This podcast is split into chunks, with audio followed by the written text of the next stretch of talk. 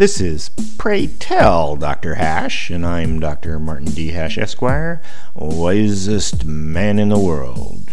Because the competition just ain't that tough. And these are things I wish someone had told me.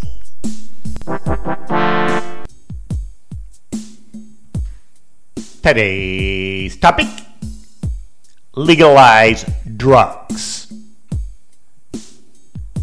Most people don't understand why so many choose to use drugs.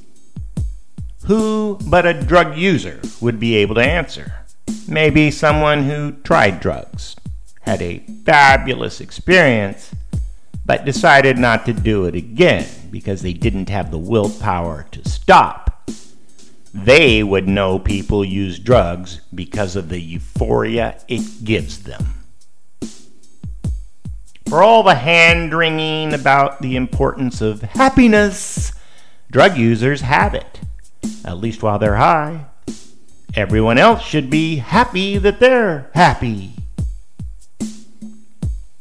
There's a twilight area where drug use and sales could be a misdemeanor at the court's discretion that keeps them from being commercialized, gives people a reason not to use them, and leaves little room for extortion and crime because so what if the police know?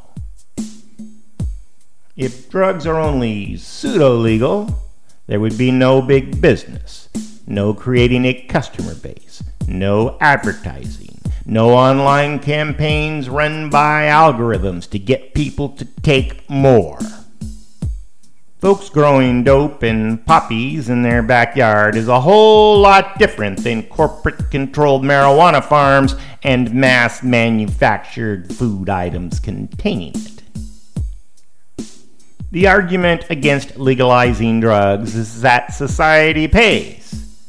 But society pays one way or the other.